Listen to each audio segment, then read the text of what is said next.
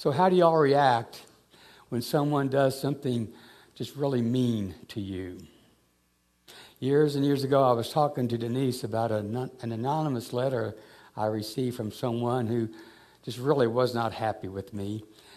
And as I was talking to her about this letter and what my feelings were about this letter, I did not realize there were other ears listening to me. And those little ears belonged to my five year old Daniel at the time. And uh, Daniel,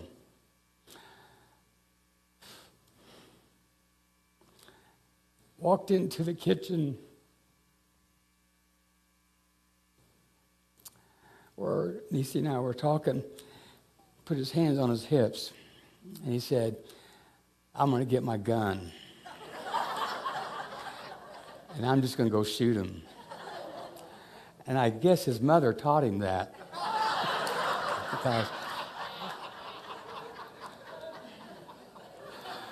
how in the world would a five year old kid growing up in a loving preacher's home understand at that stage about revenge? Revenge is a harsh word. It sounds kind of mean, so I just prefer to use return the favor. We all know we're not supposed to seek revenge. We've been told that it does more harm to us than it does to the person against whom we are angry. Maybe revenge is something like uh, eating a, a quart of ice cream. It tastes and feels so good at the start but at the end, you get a stomach ache. Revenge does feel good, but it doesn't always feel so good. So, in this series in which we're talking about the wisdom of uh, Ted Lasso, I want us to understand that I'm going to be talking about a few things that might be triggers for us. So, just be, keep, be safe and, and keep yourself in a safe mental condition today and take care of yourself. Yeah, the wisdom of Ted Lasso, today's that wisdom is this don't fight back, fight forward. And here's the story it involves this uh, player named Sam. Sam owns a restaurant that has become the target of a hate crime. The fictional individual in the Ted Lasso series was the Homeland Secretary, the Home Secretary in charge of immigration there in Great Britain. And that uh, character is turning away a boatload of refugees from Nigeria that were coming to uh, the shores of Great Britain. So Sam sends a very mild tweet calling on that Home Secretary, appealing to her better angels to reconsider what she is doing. And the Home Secretary tweets back these words Footballers should leave the politics to us, just shut up and dribble. For those of you who follow the news, you might be reminded of a situation back in 2018. Uh, there was a person on a news entertainment program who was the host of that particular hour, and uh, she made a comment about LeBron James and uh, Kevin Durant, NBA players, who had made a statement about some political, cultural things that were going on. And this particular news commentator said to them, shut up and dribble. And that's where the Ted Lasso story, I believe, came from. Well, Sam goes by the restaurant, and uh, it is an absolute ruins. And here's a clip showing us what he saw when he walked into this restaurant that afternoon. Take a look. Oh, gosh. Wise words from the Ted Lasso show. Don't fight back, fight forward. So, what did you learn yourself from that scene? Well, Ted Lasso is fiction, but this sports story is fact. On April 14, 1947, Major League Baseball was a white only sport. Not since the expulsion of black players back in 1888 had a non Caucasian swung a bat or fielded a ball in the big show. But that changed on April 15, 1947, when Jackie Robinson suited up for the Brooklyn Dodgers and in Ebbets Field, not the restaurant on Walnut Street. An African American boarded a bus, segregated bus in the heart of the segregated South. Takes a seat in the whites only section. Hey, you, the bus driver yells. Get to the back of the bus. But the bus rider refuses. And within just a few minutes, that bus rider is arrested. We're familiar with that story, but this particular incident did not take place in Montgomery, Alabama. It took place in Fort Hood, Texas. This event didn't take place in 1955, it took place in 1944. This bus rider was not Rosa Parks. This bus rider was Lieutenant Jack Robinson. Three years before his major league debut, Jackie Robinson's actions of nonviolent resistance set a precedent on how to respond to hate, how to respond to meanness, how to respond to discrimination and racism, both for himself and for leaders like Martin Luther King Jr., who followed.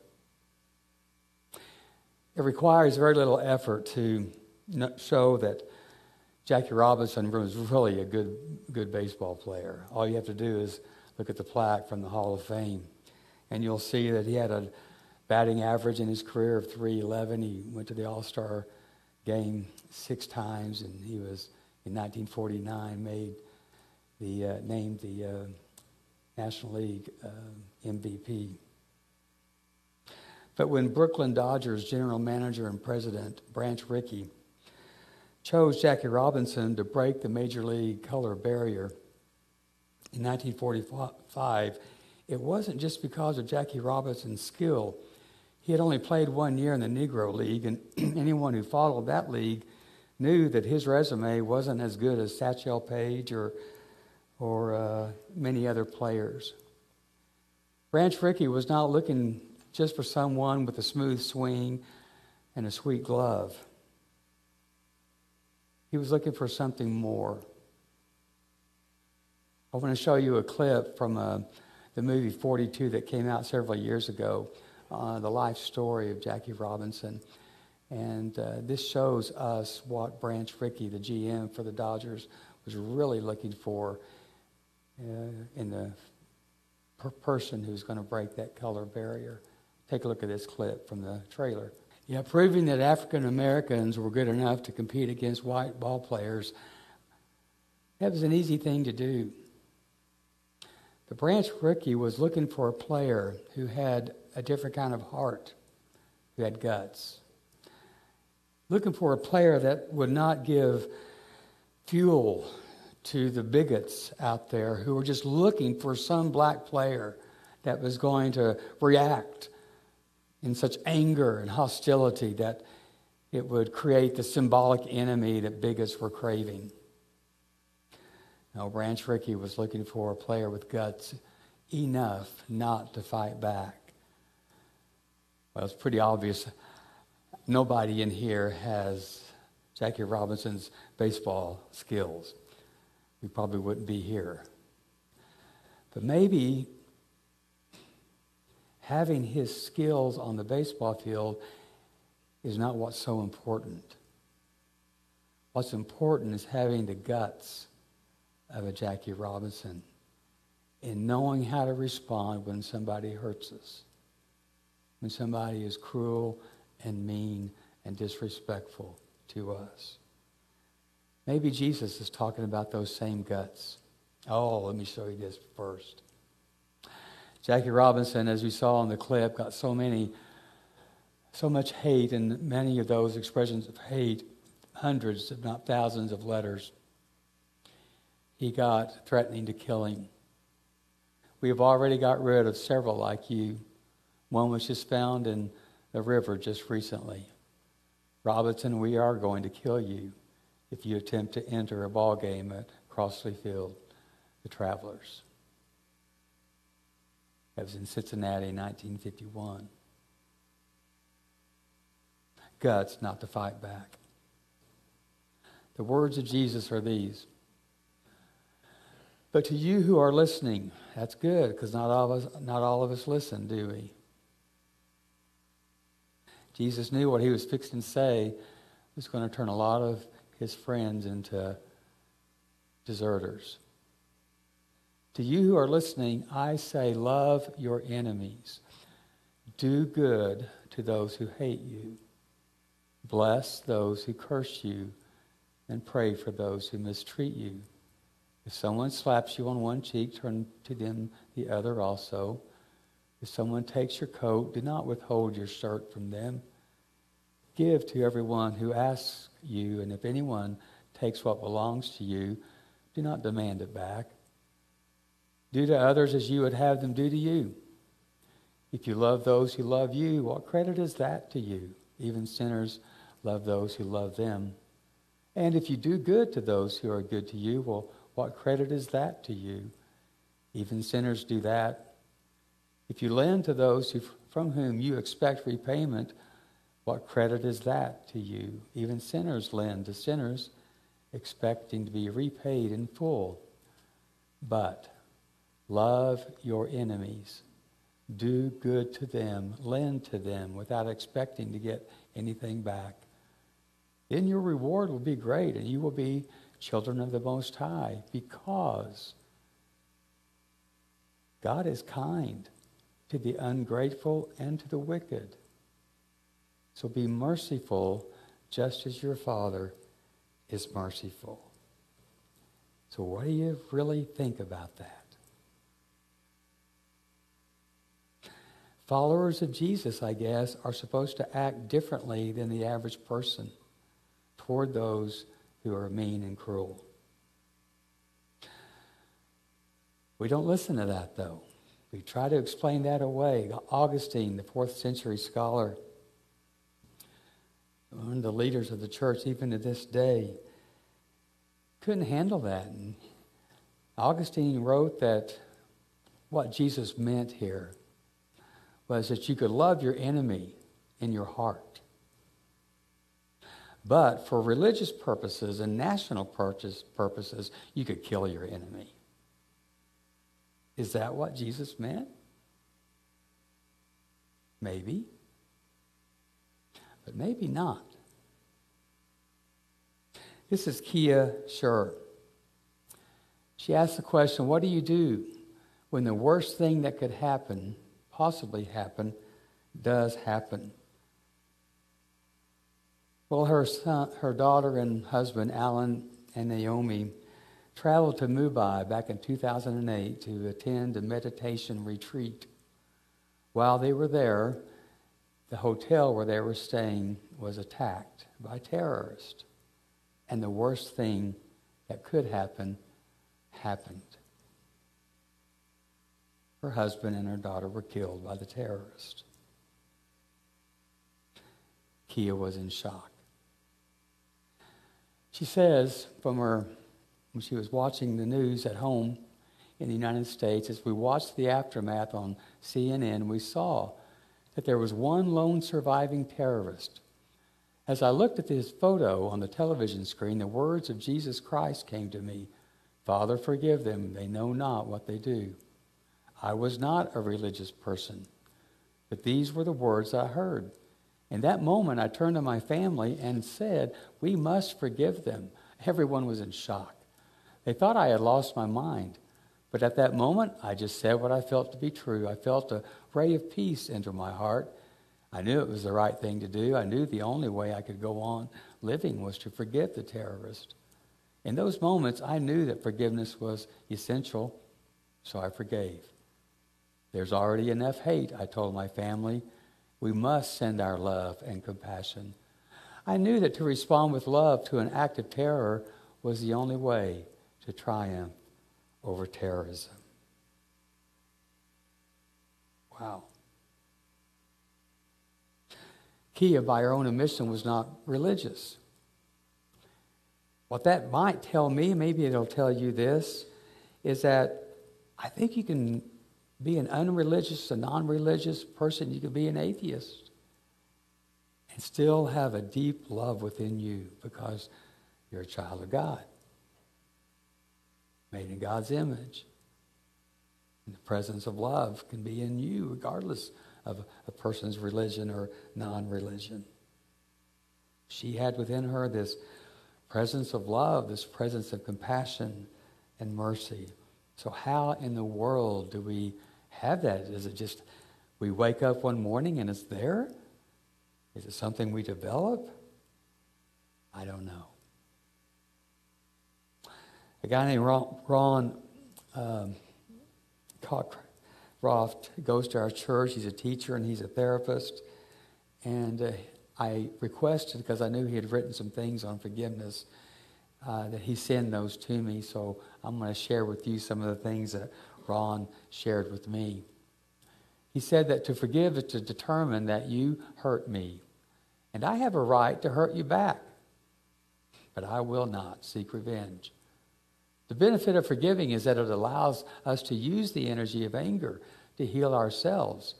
As long as we hold our anger against another person, the body remains in a keyed up condition, cannot relax for rest and for healing.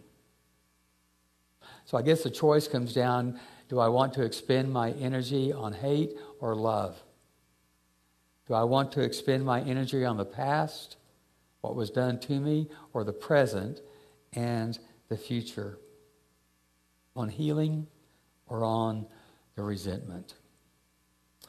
Again, from Ron forgiving may help the one who hurts me, but it primarily helps me. I think it helps us because it frees me from investing my energy in the past and helps me focus on what I can do right now today. But then he makes sure that we understand that forgiving is not approving the situation, it is forgiving people. Forgiving is not excusing what happened. And forgiving is not overlooking. When we overlook what somebody did to us, we're saying, that's no big deal, but it is a big deal. What was done was wrong, and what was done hurt. What was done was destructive and it caused serious damage. And forgiving is not denying guilt or punishment. When we say to somebody that we forgive them, we forgive because there was an offense. You don't need to forgive if there's no offense. So to forgive someone, we are saying, yeah, you're guilty. You did this. I'm just not going to do it back to you. I'm just not going to pay back. Forgiving, and we've talked about this before, is not forgetting. Oh gosh, when we're hurt, it's, it's like somebody stamps that hurt on our heart. It sears it into our heart. One of the uh, signs that I learned when I was a pastor of a deaf congregation for two years uh, when Denise and I first got married is to forgive. And the sign for forgive is just to kind of wipe it off your hand. I forgive you. And it's a good sign, but it, some of the hurt that you've experienced isn't just something you can wipe off. Some of our hurts are seared into our being. So forgiving is not forgetting. If, if I could forget it, I wouldn't need to forgive it. Yeah. The fact that I'm forgiving someone communicates I'm not forgetting, though. I can't just wipe it off my memory. I can't do an etch a sketch with my head. I'm just choosing not to pay back. I'm choosing to do you good when you did me bad. I'm choosing to give a blessing to you when you gave a curse to me. Forgiving is giving up the right to take revenge. I hurt because of what you did, but I give up the right to hurt you back. I forgive you, and this is so hard, and it takes me so long to do this sometimes. I forgive you, and I really do wish you well. I hope good things happen to you. I'm not there yet, though. I have become there, though. And when I got there, it was like waking up in the mountain air with the birds singing, the sun beautifully shining with the Christmas in the air, after going through a very shadowy night. That I really wanted the person to hurt that hurt me to be well and to do well and to have good things happen to that person. So forgiveness is not a choice that you make for the other person. Forgiveness is a choice that I make for myself. Don't fight back. Fight forward. All right. Have a question about that? shoot Denise a text, and she will bring it up here, and we'll talk about that. Let's pray for a moment while they look at that.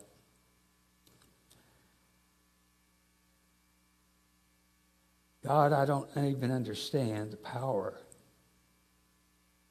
of forgiveness. I do know the power of forgiveness because I felt it. I know how counter it is to how many of us have been raised in our culture. So I ask that you will help us and be patient with us and to just move us very gently as you do into the teachings of Jesus to love our enemies and to do good to those who do bad to us. Those of in this room upon whose heart a serious, serious wound has been implanted. Heal them. Give them mercy and give them grace to move away from that hurt into wholeness.